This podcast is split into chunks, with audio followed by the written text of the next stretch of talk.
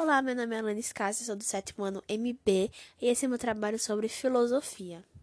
O atual presidente da República, Jair Bolsonaro, vetou a campanha de distribuição gratuita de absorvente para pessoas com baixa renda.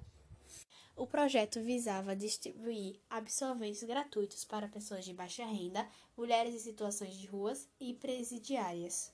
O motivo apresentado pelo presidente foi que ele não sabia de onde viria o dinheiro necessário para comprar os absorventes. Na minha opinião, a justiça deveria ter sido aplicada com a liberação da campanha, visto que absorventes também são de saúde pública.